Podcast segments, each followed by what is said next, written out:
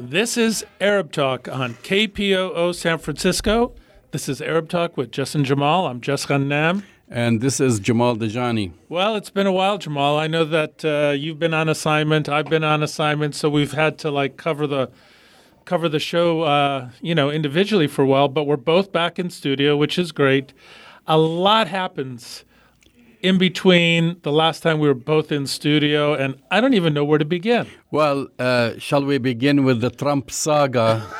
the Trump saga continues. But but which one? There, a lot. But, I don't know. But today, one. actually, there is a development that we should update our listeners on. Which is uh, which is federal investigators explore exploring whether Donald Trump's campaign colluded with Russian spies have seized on Trump and his associ- associates financial ties to Russia as one of the most fertile avenues for moving their probe forward. Yeah. Uh, this is according to people familiar with the investigation. Uh, the web of financial ties, ties could offer a more concrete path toward potential prosecution than the broader and murkier questions of collusion in the 2016 campaign. There was also another uh, breaking news uh, today that I saw about uh, a subpoena uh, that has been issued, uh, uh, I guess, to Donald Trump Jr. Well, of course, there should be a subpoena to Donald Trump Jr. Here's the thing that Donald Trump doesn't want people to know, Jamal, is, and I've been speculating on this for quite some time, and I think there's evidence to support it now his properties have been underwater. He has unloaded properties and had and had properties refinanced in what appears to be a shady shell game where Russian oligarchs have been laundering money and getting it to him and I think also to Jared Kushner. Now I know that sounds kind of explosive and sounds very kind of uh, condemning, but I want to draw your attention to him selling a property in Florida, which was only worth, I don't know, eight or nine million dollars. This was like uh, early 2000s, and a Russian oligarch bought it. It had been on the market for years. Nobody bought it before. Nobody. Right. It, he bought it for $40 million.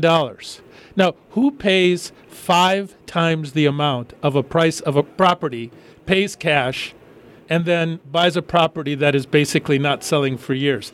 I mean, in some sense, I think what uh, Robert Mueller is going to find is that there's been lots of money through shell games, through offshore, you know, accounts that have been coming between Russian oligarchs and Donald Trump. Well, I mean, uh, you can only speculate. It's only why why why he is the only president for so many years not to release his income tax returns as as is the tra- tradition for every incoming president to the United States. I don't know since uh, Nixon, Nixon, uh, maybe even earlier. But the breaking news, because I just want to make oh, sure what's the breaking that, news? that uh, I have said it correctly, that the grand jury subpoenas have been issued related to June 2016 meeting between Do- Donald Trump Jr. Kushner. Russian lawyers and others. That's, oh, that's that's the breaking news. Oh, that's big news. That's really big news. It is. Uh, it is. It, it is. Uh, you know, because now you know this is uh, this is going back to the meeting that initially that, that never happened, and then all of a sudden, yeah, we met. It was only two people. It's only, only two people. Nothing then it was, was five. Uh, then it was the, six. Then it was eight. Yeah. So so this is, I think, I think this is the biggest news that we are having for the day. Yeah. And. Uh, and two things might happen. Of course, uh, if this continues, we're going to find out a lot of people. But I also, the other speculation uh, that might happen is uh, Trump might just fire Mueller. Well, I think his judgment, Jamal, has been so poor. His acting on emotion is is so consistent. I mean, this is not a person that thinks carefully, that strategizes. He doesn't play chess. He barely plays checkers. He has an emotional reaction, and then he reacts, and he doesn't even think about things. And I think there's more than a reasonable chance that he'll fire Mueller. If he does, I mean, even have Republicans like Lindsey Graham saying, Jamal, that that could be the beginning of the end of his presidency if he, in fact, fires somebody, fires the special prosecutor Mueller. But I think, you know, all the evidence, I mean, of course, we want to keep an open mind. Of course, we want to see what happens and what the Mueller investigation finds. But it just looks like he's been doing deals with Russian oligarchs and taking money from them and doing everything possible to protect Russia and Putin because you know what, Jamal? This is my theory. Putin knows everything. He does. And, and that's why he's trying to protect him. Yeah, but I like actually what you said earlier about the uh, the financial ties and the Yes, property in yes. uh, Florida, because this is what they're talking about: the possible financial ties between Trump and Russia. That they are part of the concerns for U.S. intelligence and law enforcement officials from the beginning, according to one current law enforcement official and one former U.S. intelligence official. So we're getting all these leaks now, no names now, but all of a sudden we're getting all these leaks, and someone is going to drop the dime on the Trumps. I mean, someone knows something besides that close knit circle that they've created. Uh, Donald Trump, his daughter, So here's his, qu- his boys, and his son-in-law. So, so here's my question for you: Who's going to throw whom under the bus first? Because that's what that, this is what investigations do. They squeeze somebody so much that the person has a choice between going to jail forever or being an informant and a collaborator and kind of spilling the beans on everybody. So my question to you, Jamal, with everything that you've seen and everything that you've read, do you who's going to throw whom under the bus first? Well, I mean, if I want to get outside the family, definitely there are many disgruntled former employees and many who were part of the circle, be it during Trump's private citizen ventures and recently as as we're we've been not seeing that Yeah. Trump changes his uh, aides like he changes his ties Uh, he changes his ties less frequently than he changes his aides. Right. If I was going to speculate on the close family family circle, uh, you know, the the familia, like La the Familia. la familia, like the, the the mafia, then I would say the weak link is Jared Kushner because his real estate company is also under investigation and it has been reported uh, you know recently reported that it has been subpoenaed by federal prosecutors in connection with its use of controversial program that allows investors to obtain the immigration visas. Remember the story about the It's- immigration? yeah, it's called uh, pay f- pay to play. So that if you invest, they went to you know Kushner's sister went to China, basically selling uh, visas to wealthy Chinese investors. Because they have that special program that if you invest five hundred thousand dollars or more, you get fast tracked, and that's when they used, you know, the president's name and Jared Kushner's name, and they they they. Uh, I, I mean, it was outrageous what he was doing. But I want to say another thing about Jared Kushner. Jared Kushner's properties in Manhattan, Jamal, are underwater, and no U.S. banks were going to lend him money. The only two banks or financial sources, from what I've read, are either Deutsche Bank, which is in bed with many Russian oligarchs. So there's there's that kind of shady connection. But he was he had that meeting with that Russian banker that has close ties to the to Vladimir Putin. So I think Kushner is going to end up being the one who is going to get thrown under the bus because I think he he's financed these properties in in Manhattan that are deeply underwater. and the Kushners don't have the cleanest name i mean his No. father was in jail right right. He was put in jail by uh, Chris Christie. no other than Chris Christie. That's why they don't have any love lost between them. But the subpoena issued by New York by the New York federal uh, prosecutors, uh, exactly what you said, it concerns a commercial and residential tower in Jersey City that was financed in part by a scheme called the EB. 5 or EB-5 immigrant investor program. It's a scam. This is this is the scam. So this is uh, what, they've been doing. Uh, and and and this is really important, uh, an important discussion. And I tell you why. It's kind of like connecting all the dots, and you see everything like just kind of connects to a, to a developing story or a, or a new story because. Uh, uh, you know, the biggest, uh, again, every day we discover a new controversy or a new statement or a new distraction. But yesterday it was talking about the immigration. Right. So the new immigration, I mean, the, the, of course, his, Jared Kushner has been uh, exploiting uh, this uh, immigration visas, but uh, For wealthy but- people. For wealthy people. But yesterday, the the big controversy was uh, the new, I guess, what you'll call it, revamping the whole new immigration. Uh, policy for the United States. It's outrageous when you read it, Jamal. It's really outrageous. Yeah. If you read the criteria, it's a grading system. It it is a grading. It is a system uh, based on merits, and and think think how many presidents we want to have in office if we had a system based on merit, including Donald Trump. Oh, Donald. Yeah, well, Donald. they, mean- they said Donald Trump's grandfather using this system would have never been allowed to come well, to this country. well, I'm just saying, even within the system, within the government of the United States and the presidency and the Congress and the Senate, how many Congress, senator, congressmen, congresswomen, senators, and presidents make it based on merit? no one. Very Uh, to, few. to explain this, and this is something uh, very important to me, as you know. I was the, the chair of the Immigrants' Rights Commission right here in San Francisco, and we worked on a lot of uh, important uh, things, including sanctuary cities and uh, other uh, you know programs to enhance the lives of immigrants here.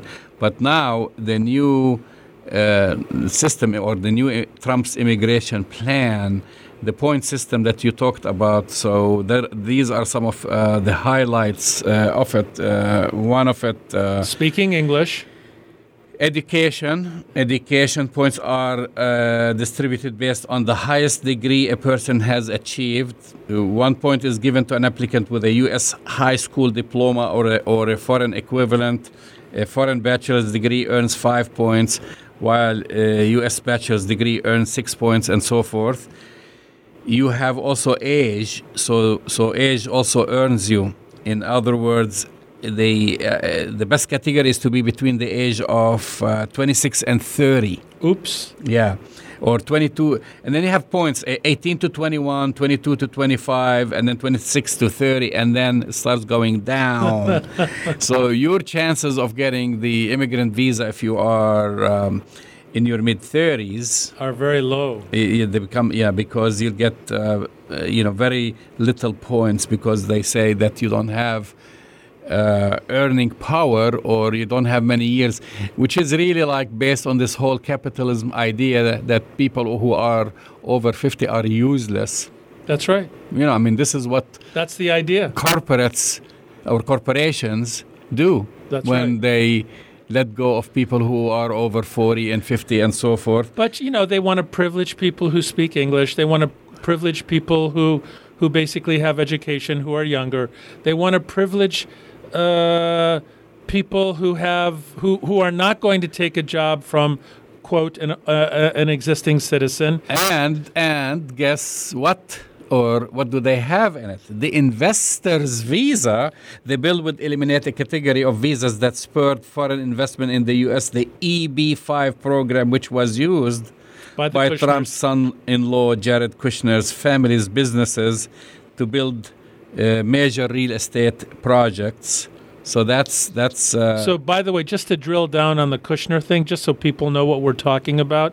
So basically, they go to Ch- they go to China, they find wealthy investors, they sell the condo for way overpriced. Let's say it's worth, you know, market value is a million.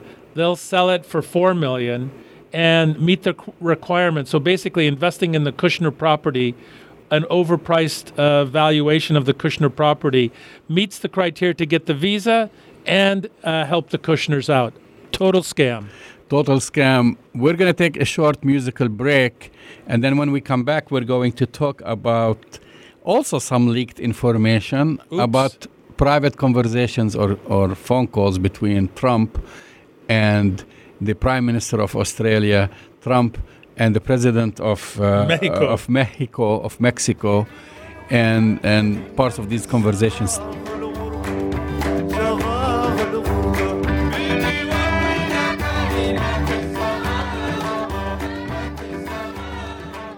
All right, this is Arab Talk on KPOO 89.5 FM, San Francisco. So, Jamal, here, just before we get to it, I want to just say that the, the Trumps and the Kushners have backed themselves into a corner, and there's no way out. I mean, they, each day, you know, there are people in the government clearly who are very worried about the integrity of our democracy and of our union here, who are not going to tolerate the Kush, the Trump Kushner kind of uh, mafioso in in the White House, or, or I think as some people like to call them, the Romanovs. I mean, the, the royal family is not going to last much longer because there's no way for them to get out of this box, and um, these leaks are going to keep happening because people are going to leak this information because they see the grave danger involved with having this guy sit in the seat of the presidency.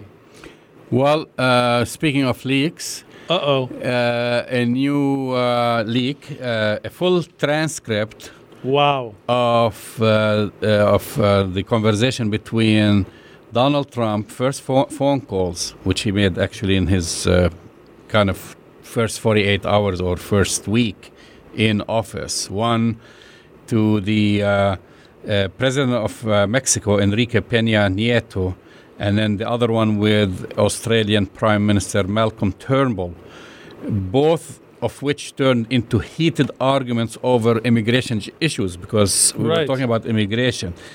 So no surprises here, but but interesting interesting facts and funny facts, especially something that we talk about all the time. So during the conversation with Nieto, Trump at some point mentioned Prime Minister Benjamin Netanyahu, your favorite uh, prime minister, saying that he is relying on Netanyahu's advice when he when he says the United States should build a wall along its border with Mexico. Unbelievable. Yeah, this is this is his day. I don't know if it's day one or day two, but let's say let's call it the very first week. His first two phone calls. He's saying that he Benjamin refers. Net- Yes, this is it. He comes and say, you know, I'm building the wall because my expert. my friend Bibi. He didn't talk about an American expert. He didn't talk about a former president. He didn't. He didn't talk about Homeland Security. He didn't talk about the entire immigration department. Uh, He didn't talk. He quoted Benjamin Netanyahu and said it's a good idea. This is this is based on my conversation with Benjamin Netanyahu. So. So, uh, and during that conversation, uh, the reference to, you know, to Netanyahu came in the middle of a very tense part of Trump's call with the Mexican president, during which both leaders openly disagreed on how to publicly handle the question of who will pay for the border wall Trump promised his voters during the 2016 election. Wow. Uh, and I'm here. I'm some some parts I'm gonna be I'm gonna be quoting from the transcript, and others maybe paraphrasing. Bear with me. And here is a quote. He said, "You know, you look at Israel.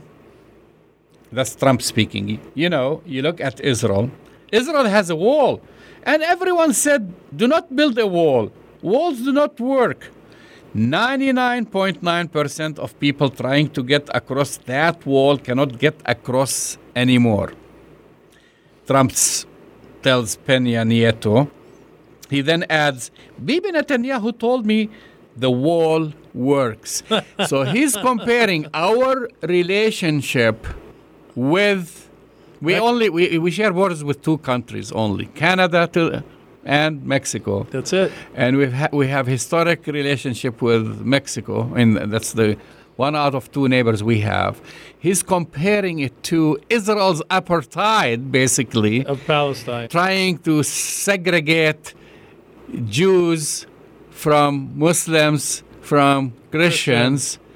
Uh, you know, create uh, which they managed to do the largest open air prison in Gaza and then separate the West Bank and and make Jewish only roads, which are accessible to uh, colonial settlers, but Palestinians, it cuts through their through their land, through their villages, through their agricultural land, to go from settlement to the other.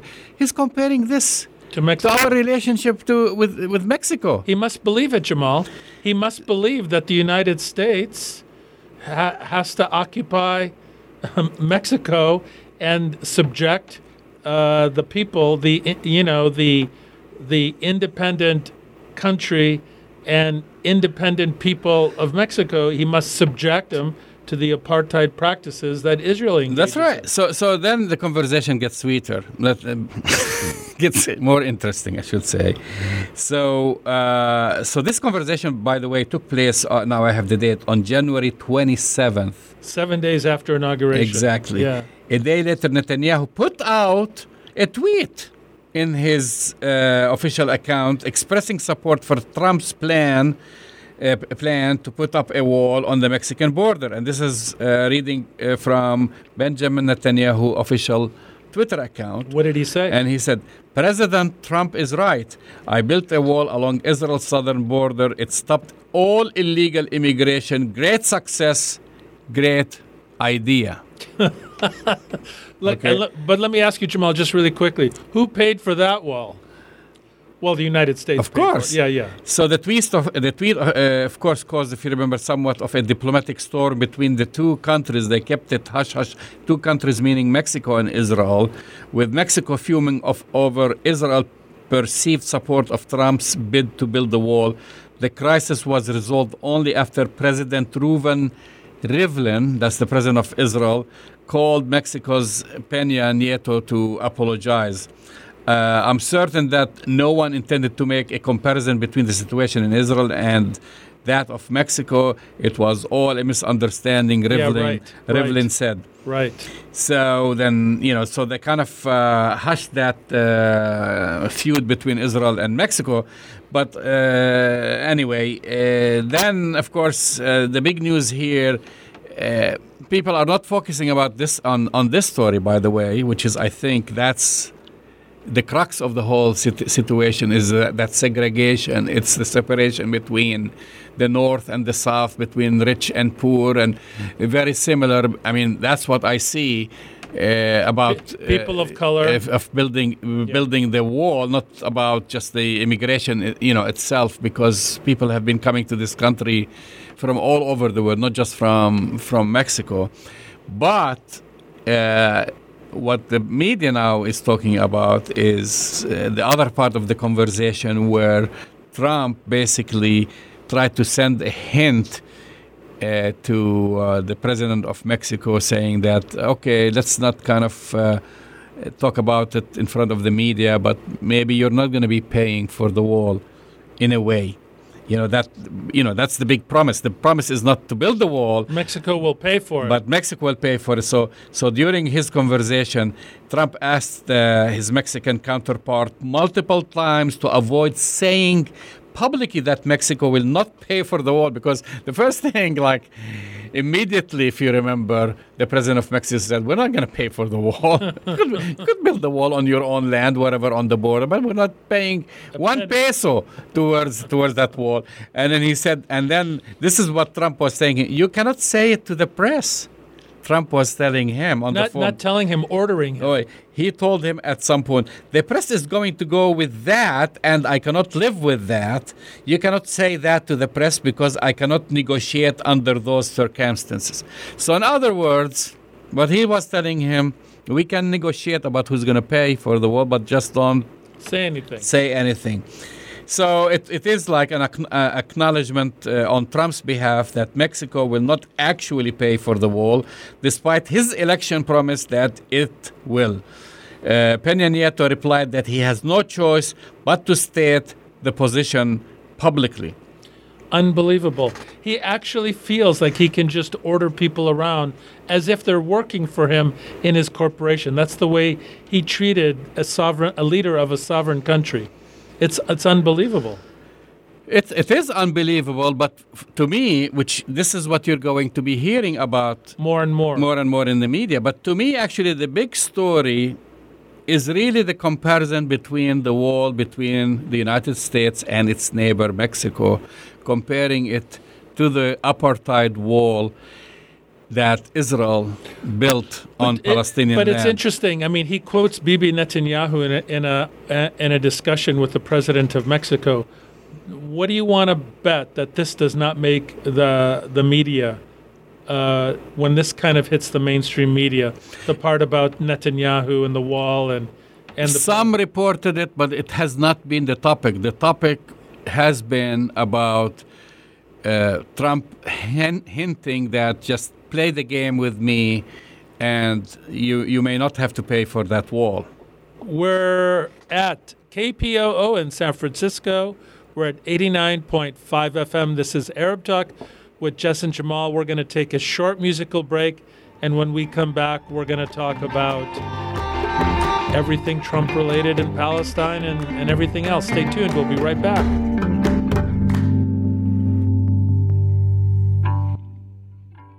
This is Arab Talk on KPOO in San Francisco, 89.5 FM. You can also listen to us streaming at the kpoo.com website.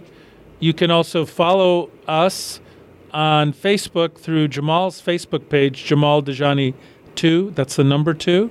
Follow us on Twitter at Arab Talk Radio, SoundCloud, SoundCloud, Arab Talk Radio if you want to listen, and iTunes. So we're, we're, we're covering all the bases. we're all over the place. We're, we're everywhere. Uh, and you know what, Jamal? We need to be everywhere because of what's happening in terms of this the this current administration's impact on the Arab world. We're going to talk about Palestine now, but with just one tweet, Donald Trump managed to unravel the the Gulf Cooperation Council. he, managed to have all the Gulf countries just because of one tweet fighting each other now, such that Qatar is being isolated by the UAE, by Saudi Arabia, by Bahrain, and of course our friends in Egypt. But one tweet is unraveling the the the kind of stability that the United States at least had superficially had in the Gulf. But bigger news is that it looks like again the Palestinians are on the short end of the stick, Jamal. The we can't agree on health care in the Congress. We we can't agree on anything in the Congress, but apparently we can agree to squeeze Palestinians even more. That's right. And uh, this is uh, a new story, actually, just uh, uh, within the past 24 hours. A U.S. Senate committee approved legislation today, Thursday.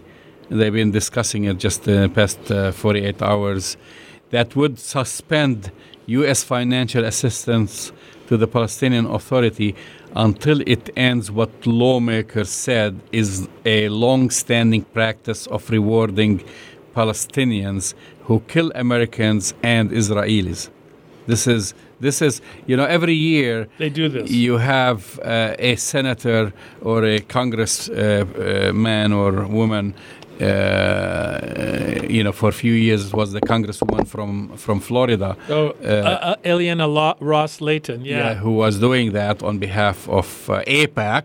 Uh, and they always throw a monkey wrench, uh, you know, to kind of spoil that uh, financial aid to the Palestinian Authority. So members of uh, the Republican-led led Senate Foreign Relations Committee voted 17 to 4 to pass the measure called the Taylor Force Act, sponsored by South Carolina Republican Senator Lindsey Graham and the committee chairman, uh, Tennessee Republican Senator Bob, Bob Corker. And Corker said that the Palestinian Authority has enshrined in law a system that creates a monetary incentive for acts of terrorism by paying monthly stipends of as much as $3,500 to Palestinians who commit acts of violence and their families. The amount of the payment depends on the length of the jail sentence they receive for the crime, he said.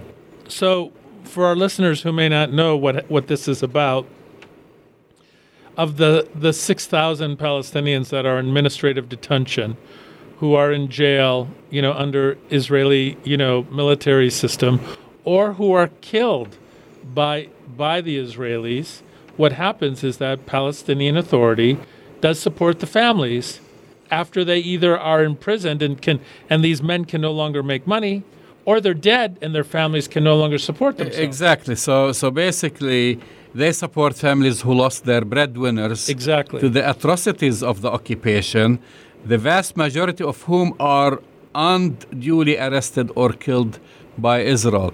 So so and I don't think the amounts were the, where they say thirty five hundred dollars a month. I doubt it. That's baloney because no one makes thirty five hundred dollars a the month. prime minister, the Yeah. prime minister doesn't. which the is- prime minister doesn't even make thirty-five. Well, I, uh, I, I know ministers maybe they make four thousand dollars a month, so to pay thirty five hundred dollars a month is nonsense. But, but why? But but isn't it outrageous that you know that somehow because families are being supported, because their breadwinner has been murdered, killed, or imprisoned, that that that the United States is deciding to insert itself into this kind of equation as if Palestinians aren't going to support families who are suffering. The the thing is also the United States gives very little money. I mean, it's financial aid, and I'm against actually financial aid.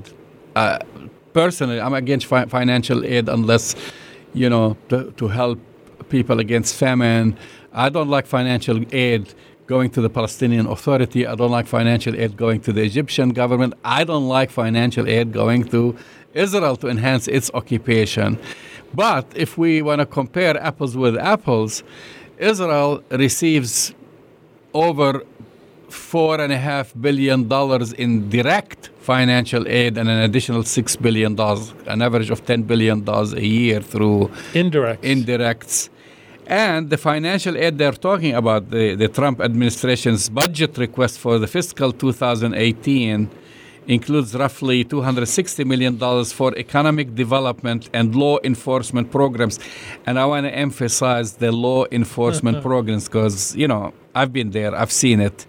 Most of that financial aid, that financial aid goes to American, Canadian, and British and maybe Australian security That's right. companies Supporting the Palestinian. training Right. training the Palestinian police in Jericho to be specific in training camps to really protect Israeli settlers and to dis- de-escalate situations when Palestinians collect- demonstrate. and to collect intelligence So, the so, so a big chunk of that, and that's why, even when uh, the United States cut its uh, budget in many instances, like I said, during uh, 2011 and 2000, I think 13, with uh, uh, Congresswoman Lehtinen from Florida.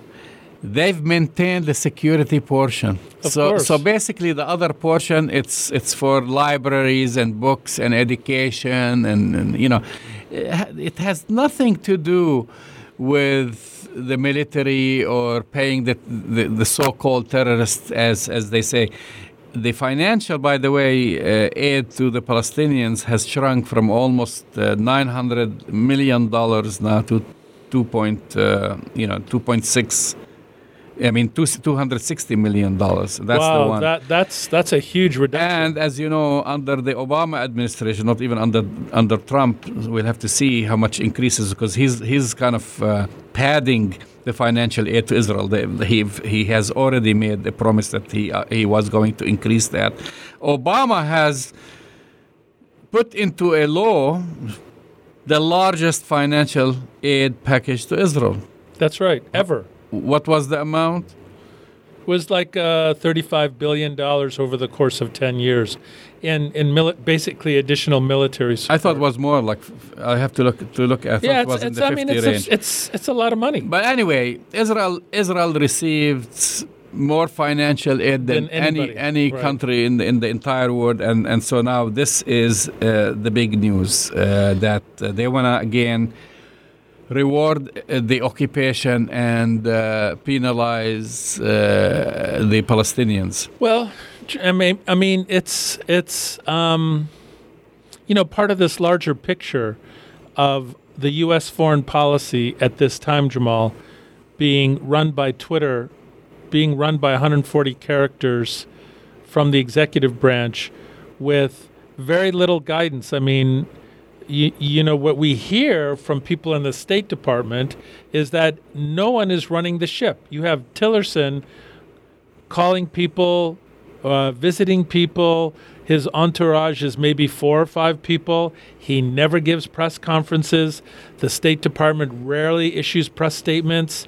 So it's it's it's really mind-boggling to think that this country and our State Department and our military and our executive branch are literally asleep at the wheel in terms of directing our foreign policy at this point. Well, I mean, it's a joke, especially if we want to talk about the uh, Palestinian-Israeli conflict. Oh, I have and breaking who is news. and who is I have the advisor or I who is the expert on this? I have breaking news for you, Jamal. say it. Jared Kushner, who is portfolio chief portfolio, his chief of portfolio for the Palestinian-Israeli conflict, announced yesterday, after all of his tremendous efforts to create peace in that region, finally announced that he didn't think it was now possible. Uh huh. so, what wisdom or insights Jared Kushner, the son in law of the President of the United States, has to bring peace to the Middle East? Yeah, well, his, here, here's the Kushner plan. It, it's basically promising Palestinians economic uh, development if they give up their right, their inalienable right and commitment as indigenous people of Palestine. If they give up their right to their connection to their homes and their land, if they give up their right of return, if they agree to occupation and agree to be occupied, Kushner had the idea that we'll throw some economic development nuggets to the elite and everything will be fine. He learned a very difficult lesson. And after less than six months as the chief portfolio advisor to peace in the Middle East, he's come to this amazing conclusion, Jamal. Maybe it's not possible. I tell you, it's like Trump saying, Who thought uh, health care uh, and the Affordable Care Act would be so complicated? Uh, the, the, the breadth and the depth of the ignorance that this uh, royal family is bringing to bear is just breathtaking, Jamal. Who would think that healthcare is complicated? Who would think that the issue of Palestine is complicated? Jared Kushner, after six months, says, "Well, maybe it's not possible." It's Well- unbelievable. Well, I'll, I'll, I'll, I'll tell you a, thing or two about Kushner's qualifications. Trump's son in law. He not only lacks the necessary qualifications, experience, and knowledge, he also lacks the pretense of balance or objectivity.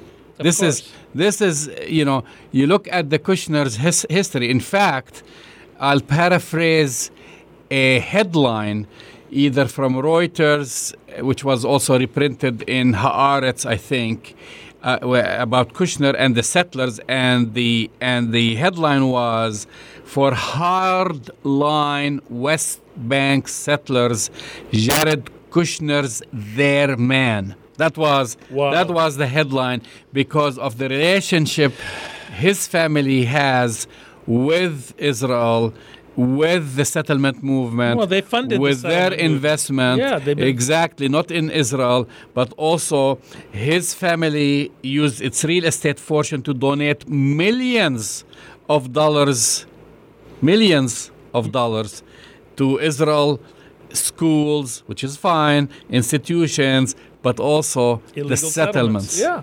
That's this is something you don't have to dig around like the the Russian affair to to find. This is something I mean part and parcel of their family's history, which has a very strong ties. I'll tell you something more. So now since we are now, you got me started on this topic, but.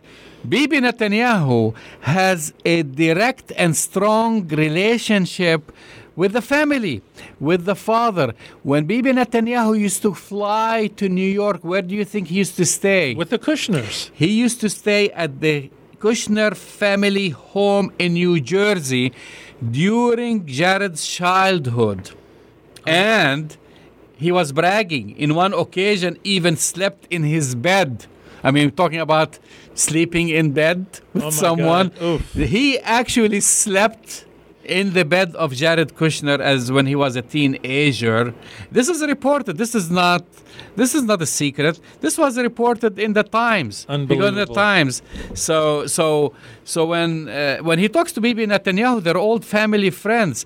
So now for the Palestinians to have him as the fair and balanced, whatever, uh, U.S. de facto ambassador, moderator, Middle East envoy. I mean, imagine, Chief of portfolio. imagine. I mean, this is the person who's supposed to broker eh, a pe- you know peace. You know, so you bring somebody who with expertise and credibility and at least some sort of balance. No, but also some some modicum of intelligence, some ability to bring respect, you know, at least to the people you're talking to.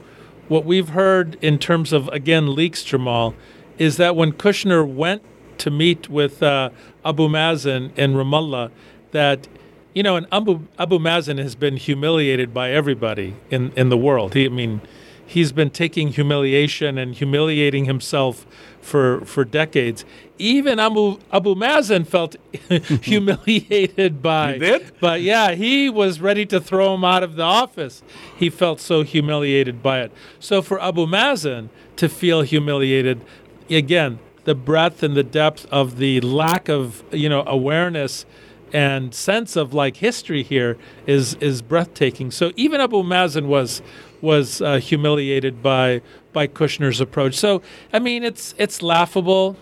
We we can joke about this, but it has dire, real consequences. The dire consequences, and this is what I think is really going on, Jamal. All of this hand waving, it's giving the Israelis a free pass to build settlements at a rapid pace, to steal more pa- Palestinian land. Jerusalem, Jamal, is being ravaged.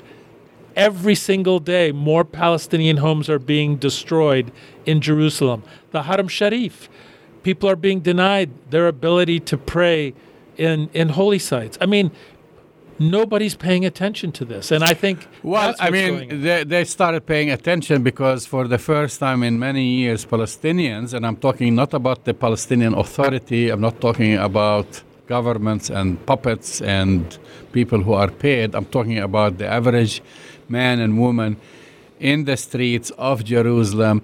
The big conspiracy was to take over the Haram al-Sharif Dome of the Rock and Al-Aqsa Mosque, and only the individuals, the Palestinians, who basically and and it wasn't covered well in the media. It wasn't. Was a a massive civil, civil disobedience uh, movement, uh, which stopped the Israelis in their tracks, and then now afterwards, everyone has been trying to take credit for it from from King Salman of Saudi Arabia. said he made some calls to Sisi, to Jordan, To Kushner. to the Palestinian Authority, etc.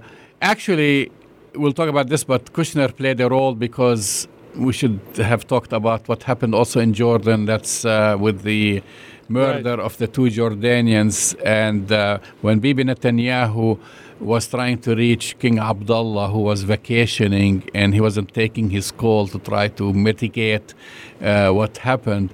Uh, what I've learned that uh, Bibi Netanyahu called Kushner so that the State Department or the American government tracks King Abdullah and, and have him get engaged so they can end that uh, diplomatic uh, crisis. It's it's an embarrassment.